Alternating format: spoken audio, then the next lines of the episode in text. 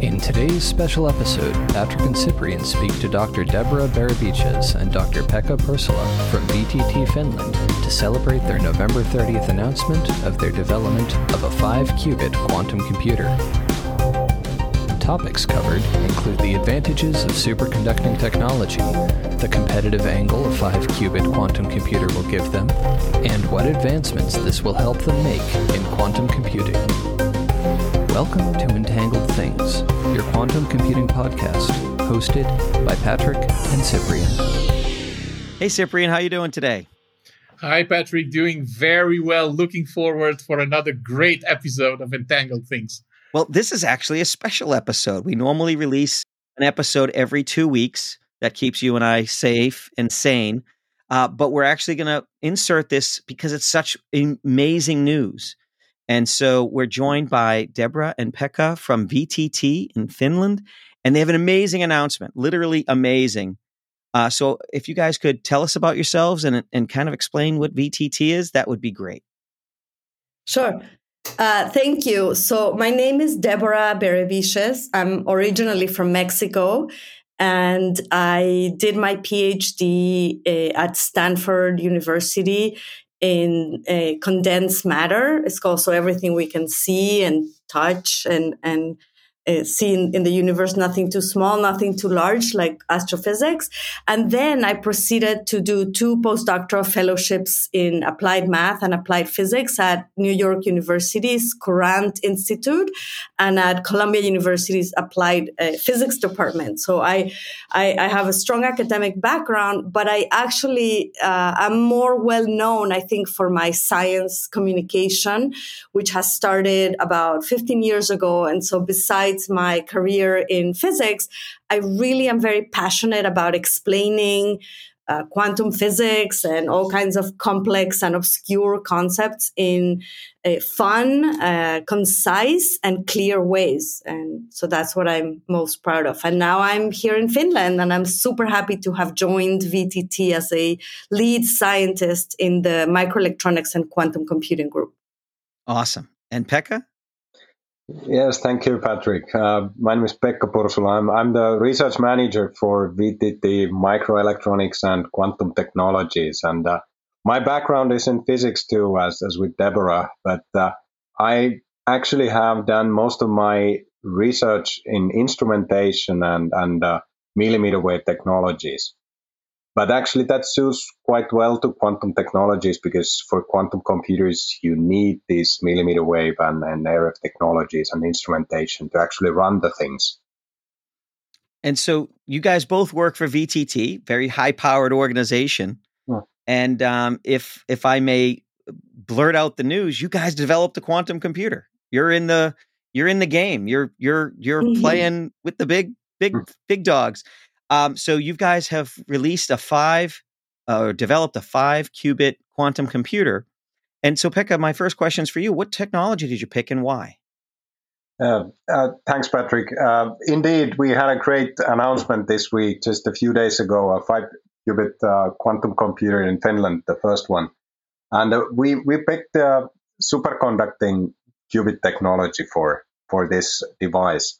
And I think that was a very natural choice for us because uh, in Finland, actually, we have more than 50 years of experience in, in you know, research tradition and uh, on superconducting devices. And uh, at VTT, we, we are we have a great uh, fabrication facility, and we have been fabricating these superconducting devices since the 90s, actually on a commercial basis. So it was a natural choice for us to go for the superconducting. No, that's good. So, so Deborah, superconducting, you're in good company. Um, IBM, a lot of the big players, but there's also Honeywell doing ion, trapped ion. Uh, why was superconducting um, the best choice for you guys, and, and what are the advantages that you see? Yeah, thanks for the question, uh, Patrick. It, for sure, there are various types of platforms uh, in which you can develop a quantum computer. You mentioned an ion trap. Uh, it's usually uh, run at room temperature with lasers. Uh, you have also what's called a, a NV um, which means a nit- nitrogen uh, vacancy in a crystal, in some sort of diamond or something, which can, uh, that defect uh, in a perfect lattice of a crystal, like a, a, diamond, for example, can be considered an actual qubit because it's that little defect will sort of be able to trap an electron there. And so that's another way of creating uh, a qubit. And then the one that I think uh, is gaining more popularity with IBM and Google, like you mentioned, D Wave, uh, which provides uh, the computers for, for Google, the quantum computers, uh, is, is getting a lot of traction because, you know, it, it's just something that we're very familiar with, I think. And just like Pekka said, uh, since the 80s, Finland has been uh, quite successful in the research uh, to create uh, superconducting circuits and printing circuits. They have a very large clean room facility mm. that uh, it, you know you, you, see the beautiful processes to print and etch circuits in, in into these uh, silicon wafers and and, and that's what we things. know. That's what we've been doing with classical computers. That seems to be a really good way to like make sure that we can learn from what we've brought forward. Control things more. So yeah i mean it's it's obviously there are differences from classical but you know they, they, they do have advantages. The qubits in in that are form of superconducting materials have faster operation time and this is very important because as we know we're going to have millions of operations at one point in an algorithm. So the faster they operate, the better. The mm. little disadvantage there is that their memory, uh, meaning how how long they the at the coherence time the particle exactly stays in that state is rather quick and so that's a challenge but the technology uh, is really something like i said that we've been uh, doing for years and we can take advantage of it also offers a, a gate operation uh, that uh, that gives us a great deal of control. It, you can read the qubit states, you can store operations. Uh, it can actually be the sort of make or break uh, method to have a quantum computer that lasts for a long time. That's not constantly changing. Exactly. And so I, I think it's it's quite advantageous to be in the supercomputer. I'm sorry, superconducting quantum computer business. I, I, have to say, as as a European, that I'm proud that we're having this discussion. Uh, Patrick is an American, right? So we've been talking a lot about. Do you need these, me to hang up? Uh, a lot of the the big companies, mostly U.S., China, right? Uh, this news is was was just amazing, and and I can't tell you how how how big this is. I think for for the whole Europe. So, uh, Pekka, uh, what are you doing or planning to do with with with the quantum computer? Like where are what are some of the core interests? Where where do you see this yeah. uh, uh, moving to? Yeah thanks uh, cyprian for the question. So yes of course now we we are you know in the us european comparison i have to say that we are we are at the five qubits now. So so the quantum computer that we we just announced it's it's not big enough for for solving uh, uh, let's say real real life problems yet. So what we are really into now is is uh, into learning more. So this will be the first step of of uh, quantum computing and quantum computers in Finland, uh, and uh, the, really the goal with this device is to learn more. And uh, we as as VTT we are a state-owned research organization, but then we we position ourselves, you know, between the basic research that is done in the universities and then the uh, uh, let's say very uh, R&D like like a you know productization and and uh, uh, industrial R&D in in the companies. So we are in there between. We want to take the technologies from the university labs and uh, make them make applied research and bring those technologies into use in the industries. And this is what we want to do also in quantum computing.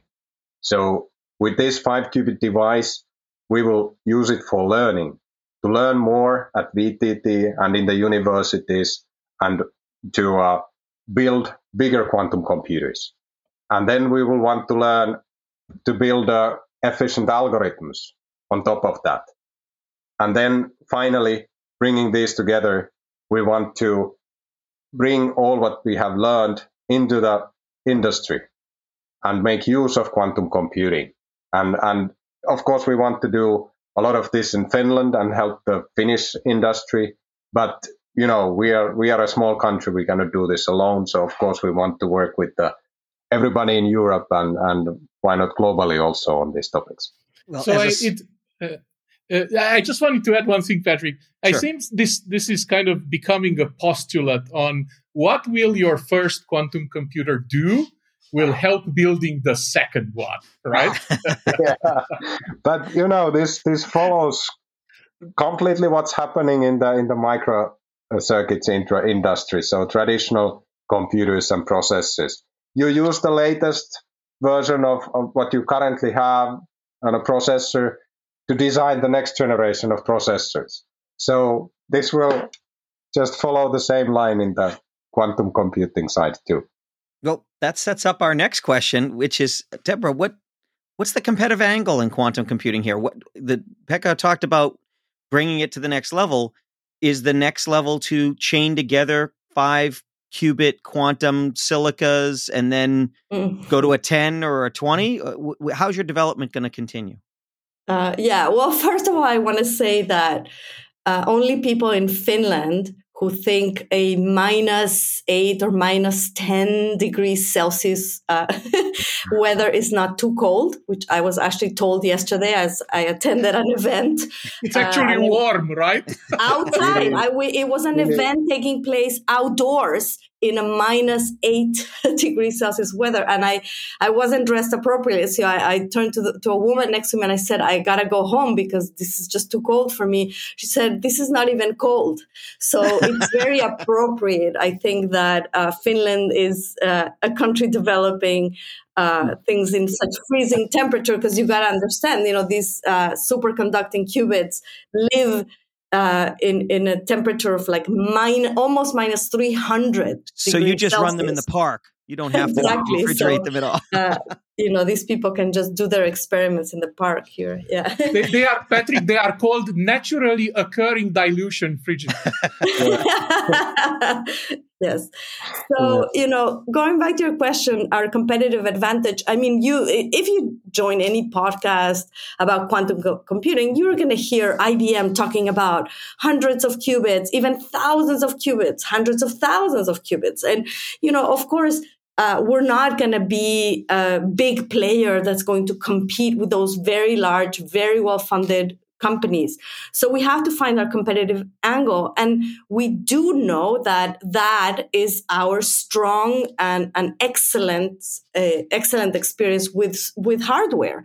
We, we do have a software team for sure, but our facilities and our great experience creating hardware uh, tracks, you know, 30 years of incredible uh, production facilities. We are also very happy to work with IQM, uh, who is a leader in quantum computing, and they are the ones providing the full software stack at this point. So we're collaborating with them. And, you know, if a client, an end user wants to work with us, then we would bring IQM, who has, you know, all of the other parts of the stack that we may be uh, not missing, but not necessarily the world's experts at, at this point. Uh, also, yes, you're right. Uh, the fact I really liked uh, Antti Vasara, who's a CEO of VTT, uh, he said uh, when when asked with the question, you know, five qubits, you know, is that a big deal when other companies are talking about many more qubits? And he said, yes, you know, it's very important because the fact is that we were able to do it. And not only that, but we were able to do it with a much smaller, uh, smaller funding uh, budget and that's also in the history of, of Finland. If you think about it, you, you, you just look at the news in quantum computing. I mean, Xanadu just got a hundred million dollar uh, round uh, in the last round, and you know you have companies with millions and millions uh, of euros or dollars in funding. And here we did it with a funding uh, by the government of 21 million euros. And that funding is not just for the five qubits that we have created, but uh, we have promised a 50 qubit computer by uh, 2024. So that's our uh, next step goal.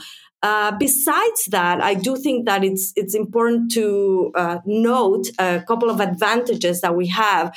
There's a CSC, which is a Center for Supercomputers uh, in Finland, and they have the infrastructure, and we're going to combine forces with them. So we're going to offer the best of both worlds. That is the classical uh, supercomputing a, a power with the quantum computing. That's a huge advantage. Uh, another thing uh, worth noting is, you know, in quantum computing, we have scalability is definitely a, a, one of the biggest issues. Uh, besides reducing error rate, and and so people all over the world are trying to, to figure out how to include hundreds of thousands of qubits. But because we have a pretty stable industry relying on that, we may be at the cutting edge of figuring out how to scale these processes. You're in the and, game. That's yes. the big thing. And, and we we also like to tell our audience and and remind them right? There's a lot of talk about 5 qubits 50 qubits 500 5000 qubits right? Yeah. It's it's it's a big difference on whether they are circuit based ones or they are uh, quantum annealing based one. It's a big mm-hmm. difference on how stable Absolutely. they are what is the quality what is the, the the the decoherence time and so forth right? So it's it's way more than just the numbers right? It's it's there are a lot of other things. And it it made me wonder as i was listening to you right? Uh, you were mentioned like like multiple times uh, um, uh, uh Finland, but but Pekka, I, I I'd like to ask you like, do you do anything outside of Finland? It's just out of like curiosity, right? Uh, no, we we definitely we as as I already mentioned, uh, Finland is a small country, so so uh, there is there is um, just not enough uh, users and industry for for for just uh, keeping this inside Finland. So what we are definitely into, we are we are looking into the wider world, and of course, first of all, into into Europe, and there in in Europe, we are heavily involved in, in collaboration, especially in this uh, uh, European Quantum Flagship Initiative, where we are, uh, we are. Uh, I would say that we are in a strong position because of our our fabrication facilities and, and expertise. So we are participating in, in, in projects and initiatives to build a European quantum computer, uh, and uh, then in exactly pilot manufacturing capabilities development for for Europe. But then overall, I think that's that's uh, just a part of it, the the uh, research research side of it. So of course we want to work globally, and we are currently working globally with with uh, companies uh, to to provide this this fabrication facilities or services, and then then also uh, you know critical component design for for quantum computers. Uh, Deborah already mentioned uh, Xanadu. That was uh, the other big uh, announcement on on Tuesday. What we made. I don't know if you noticed that we are collaborating with Xanadu on optical quantum computers. So indeed, we we definitely want to work on a global scale on this and and uh, bring the quantum computing, whatever the platform type is, optical, uh, superconducting, whatever, where we can provide, you know, the the best technology that is available. Yes, definitely, we want to be there. You guys are in a really good place because you're you're you're government associated, but you're not purely academic. You get to do real things, and um, you also have the advantage of you've seen a couple of other people go forward and do things, and now you've got to do it faster, better, cheaper. Yeah. Uh, that's a really great way to do it. When I'm in a room full of people and half and one of them have run a marathon, it doesn't matter if the second one ran the marathon. I'm still impressed. So I'm still impressed that you guys built this computer. Thanks for that. But but you know, I, I have to admit that we didn't run the marathon uh, by ourselves, and and I, I still the marathon. Most of it is still actually in front of us. We have just started, but we we have uh, in Finland a great ecosystem of of uh, of uh, of on, on on this quantum topics. So we have the universities, as I mentioned, the research background. We have VTT in the middle, but we have then great companies. So in addition to those freezing temperatures outside, we have naturally occurring Bluefors cryostats in Finland. So that the Bluefors is a, is a Finnish company, and and really, uh, I think they have been one of the first, uh, you know, big successes in in Finland in, in this quantum technology industry. And now, of course, IQM, and, and we are heavily partnering with with both of them. And then uh, a rising ecosystem of smaller companies coming up to uh, join the join the race. So uh, I want to uh, you know remind everybody that we didn't do this alone, and, and uh, we are very happy to work with the with the uh, the um, uh, companies, and you know the, you should give the glory to where it is belongs. well, there's plenty of glory to go around. Now, I know education is going to be a big part of this, and mm. and from what I understand, Deborah, you're mm. working on a video series that helps explain this. This is core work because without the people who even understand this stuff, the industry is not going to go anywhere. So, you can tell us a little bit about what you're doing there. Absolutely. Uh, you know, I arrived in Finland back in May with a program called the 90 Day Finn.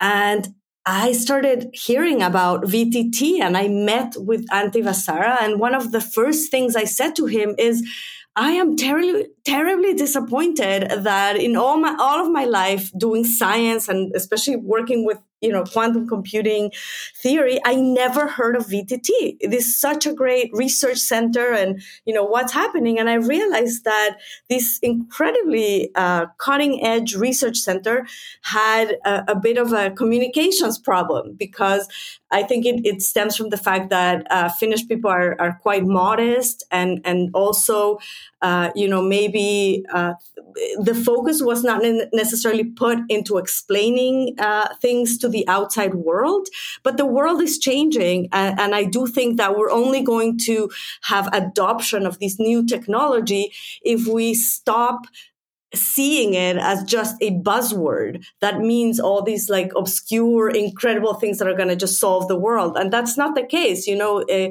we we had uh, great expectations for ai for example and then we had a, a, deep winter. And then you know people argue are we going to have also a winter where nothing is is really achieved in quantum? And we don't know yet. We don't know how long this race is going to take. Is it 10 15 years?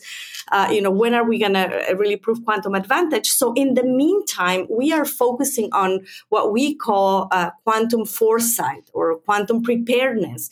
We want end users like uh, banks, uh, pharma companies, uh, you know, crypt- cryptography companies, everybody that's going to be affected or can improve their businesses when quantum computers are here to learn as best and as accurately as possible what quantum computers are and what they can actually do, not just what the media is saying they can do. And so, uh, you know, I uh, come from a background uh, where I educated myself in the science communication arena by uh, participating in Alan Alda's. Uh, Patrick, maybe you know Alan Alda. He was mm-hmm. he's I don't know reaching maybe eighty years old, and he was a very famous actor in MASH. Oh yeah, I know him very well. Okay, great. So uh, I don't know if you know, but he's a very passionate science communicator. He j- just received a medal for it. And he uh, said that he was very uh, disappointed with his professors when he was growing up because he asked, asked them, What is a flame? Just, you know, in a candle, like, what's a fire flame? And the teacher answered, Oxidation. And he said, now I have two problems. Now I have to understand what a flame is and what oxidation is. Yeah. And so he developed a famous challenge called the challenge, What is a Flame? And that was my first experience where we expert scientists, so called experts, uh, developed videos explaining what a flame is.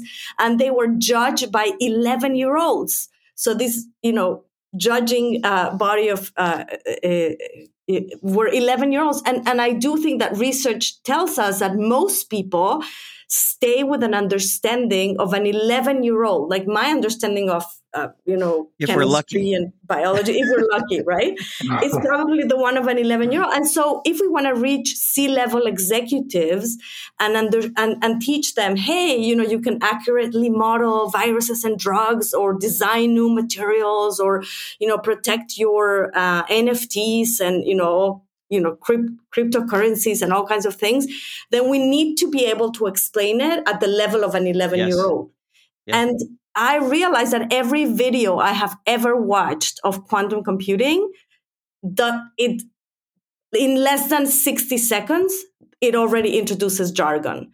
Yeah. entanglement and interference and i'm completely turned off i'm like hey you know i don't understand half of these things now imagine you know an 11 year old or or you know our your and the audience is everybody's mo- mom or grandmother so you know we can't leave it I have an example of that that I hit this morning, and and Cyprian will like this, and, and sure. Pekka, Pekka will like this as well. Um, I was watching an MIT lecture on um, AI, machine yeah. learning, and the I, I stopped it and paused it because I was like, oh my god, that's the best slide ever. Because the the instructor said that machine learning is different from regular programming in that in regular programming you give the computer data and the program, and it produces output Yes. Like here's the data. It's one mm. plus one. The program is add them together, and the output is 2 mm-hmm. In ML, you, you give, give, it, output data and the output, and yep. it writes the program. Exactly. Yeah. And I thought that was the most brilliant, fastest, easiest to understand way to understand uh, machine learning. And I'm going to I'm going to steal that all day long. Yes. But- so I, I I'm with you. I think uh, people who come up with those kinds of analogies are geniuses because they really, you know, like Einstein. Well, they quote him. We we don't really know if it was him, but they say that he said, if you uh, are not able to explain what you do in science to a five year old, uh, it means you don't understand it. Yeah. And quantum yeah. mechanics is such a complex topic that, you know, even physicists, we don't understand it yet very well. And so mm-hmm. being able to explain its intricacies in, in as clear ways as possible is one of my goals. So I, am I'm, I'm doing this video series that hopefully your audience can can watch. Uh, we're, we're on the same launching in February. Yeah. We're no, on the same seat. just let us know. So we're going to set up um, author pages on our site cool. for both of you. And um, when you get that link, send it to us and we'll post it in, as an update. And I'm hoping we'll get to talk to you guys again, but we're not done with you yet. So I did want to ask Pekka, yeah. where do you get your information and news? Do you do you go and scour the internet, read you know technical, or do you listen to podcasts? You don't have to say you listen to podcasts. That's okay if you don't. oh yeah, I actually um, I have to say that typically I don't have the time to listen to podcasts in uh, during the working hours. When you're shoveling snow, when, I, when, I, when I'm off podcast. hours, then I my podcasts typically are not about quantum technology. Okay. Relax. An honest man. Yeah, but I do have podcasts there. okay, good, good. Okay, but my information actually that's that's a pretty complex set of of uh, information. Of course, uh, a lot of information exchange happens uh, with your your partners and networks within within the research community. So uh, when you are talking about what what we should do together uh, the, towards which kind of a uh, research funding calls, you, you get a lot of information what's happening inside so the papers you'll have to read and yeah, you know, articles and then that somebody of course, will forward of course you. papers, but usually actually you, you get already some hints before the papers come out. You know paper publishing is is takes time. Yes. You already beforehand know that they are working on such topics and then just you know the highlight results come in papers. Uh, and then then of course uh, this is so you know quickly developing topic that then you are every once in a while i would say that almost every week i'm surprised that there was was something that happening that I didn't have a clue about, and it came out, and, and then I read it from from uh, some news outlet in in uh, in yeah. the in the web, just surfing the web, as you said. And, uh, but that typically happens. That typically happens, I must say, on on other continents. So on a European uh, uh, frame, I, am quite well, I think, covered in in the other mm, other means. and uh, of course, of course, I'm not talking about myself. It's it's of course all the researchers at, at VTT are very well connected. So and then we change information in house as you do when you have a cup of coffee with your colleague. You you tell everything interesting. Mm-hmm. so one, one of the things that we constantly hear, right? Like uh, when I talk to people, and just by the way, as a side note, you folks totally scared me now uh, next week on Friday, I have uh, a full day workshop on quantum computing at a, a high profile conference in the United States. So now uh, I, I think I need to run my content by my four years old just to see whether it fits or not. so we hear we hear a lot for folks like they tell us, you know, we feel like the story around quantum computing is pretty much like the story around commercial uh, um, nuclear fusion energy. Like it's always a decade away, right? It's it's oh. it's been so for the past 50 years maybe and it's still mm. a decade away so yeah. i would like to address this question to to to both of you like at this higher perspective like uh, what is your take and and i think you have this unique perspective of as as as uh, patrick mentioned running the marathon but uh, after some at least started the marathon so you have a a slightly different i think perception and view of the of the racetrack, so to speak, right? And I would mm. like to to to ask you, like, like how do you see this? Is is is quantum computing uh, kind of moving into the same direction? Like it will be forever a decade away. Uh, we will be forever a decade away from, let's say, uh, quantum computers that can solve practical problems. Or do you think we are on a like path not to say that that nuclear fusion is going to stay there forever right I, I, just i don't want to be just feels mis- that way yeah misunderstood right but what what is your feeling around how do you see the speed at which uh, mm. things evolve in the general space and i'd like to to start start with you deborah and maybe also with uh, uh, pekka i would really like to hear your your stand as well well i think if i may interject here there's a saying uh, the best way to predict the future is to create it. So it's definitely hard to answer that question. Are we forever going to be imagining what could be possible?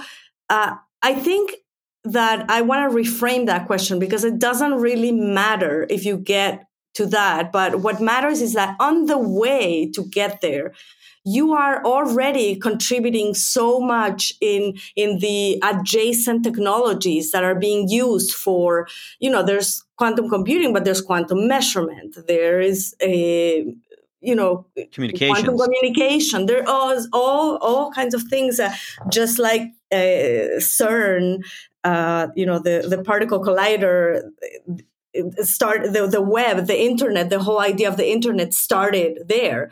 And so you know we uh, there's a ton of of a variety of things that are being born and sprouting out of the quantum computing research that is super important. And you know the alternative is is to not try and i think that's uh, obviously the wrong path to take because the advantages and, and benefits that can come out of solving these problems, you know, like factorization and all that in, in much faster ways and in drug discovery. And, and it can solve so many important problems for humanity that it's obviously worth trying. Now, you know, when are we going to get there? And are quantum computers going to replace classical computers? That part, I really don't think so.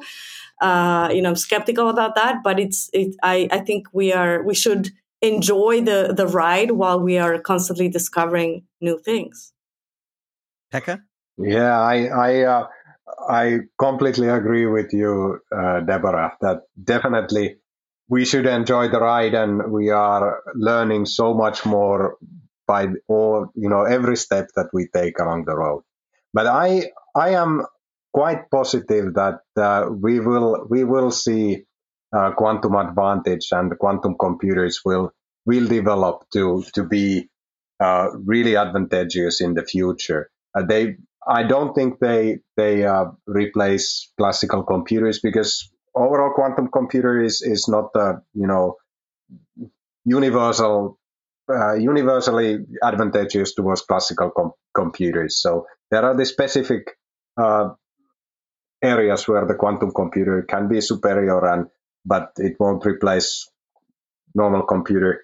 Uh, uh, I can't see playing Halo on a quantum computer. It just doesn't. Yeah, no, not not yet. At least we need a few, bit more qubit for that. okay, but uh, but then I I want to think about like 70 years or 50 years back when the the computers, the classical computers, microprocessors started to develop. So, so there was the first integrated processors with maybe thousand transistors, and uh, you know nobody could imagine what what came out of that. And now you have have smartphones in your your uh, you know your, your pocket with the billions of transistors, yeah. and and you can imagine what you can do with that compared to the first processors. So I'm quite positive that we, we can we will see a similar kind of of uh, development over the decades on, on quantum computers.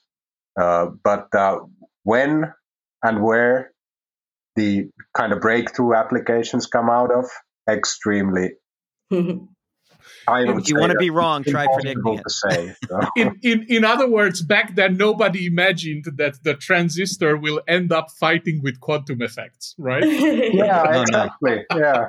yeah. Or that or that your thermostat would have a computer stronger than the one that sent the astronauts to the moon. You know, it's just Yeah, indeed. It's it's amazing. Yeah. Yeah. Hopefully, hopefully, Patrick, the thermostat though has better error management than that one.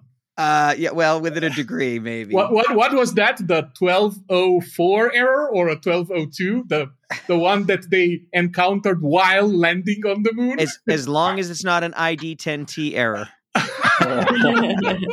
yeah. So so we're starting to run out of time. It was really wonderful to talk to you guys. We're really privileged to have you know you guys and VTT trust us with this kind of announcement. Um, we hope to check in with you guys on a on a fairly regular basis, maybe once a year. Talk to us about what you're up to because you're in the game. You're you're um, among the heavyweights now. It doesn't matter how many qubits you're you're playing, and uh, we're really you know excited and proud to have you on the show. Is there any final things you'd like to say, or should we call it there? Well, I want to just encourage uh, everyone to follow VTT. We're on Twitter, on Facebook, LinkedIn. We're in the news uh, just follow our group and what we're doing. And if you have any further questions, you know, you can find both me and Pekka on, on social media and, and just reach out to us. Excellent. Yeah, thank and I would much. really like to thank you, Cyprian and uh, Patrick, for having having us here and uh, the Entangled Things uh, podcast. It has been a great chat. I enjoyed. Thanks. Agreed, very much, and we, an we absolute pleasure sometime. as well. Yeah. thanks, thanks, everybody. We'll see you next time. Okay, thank you.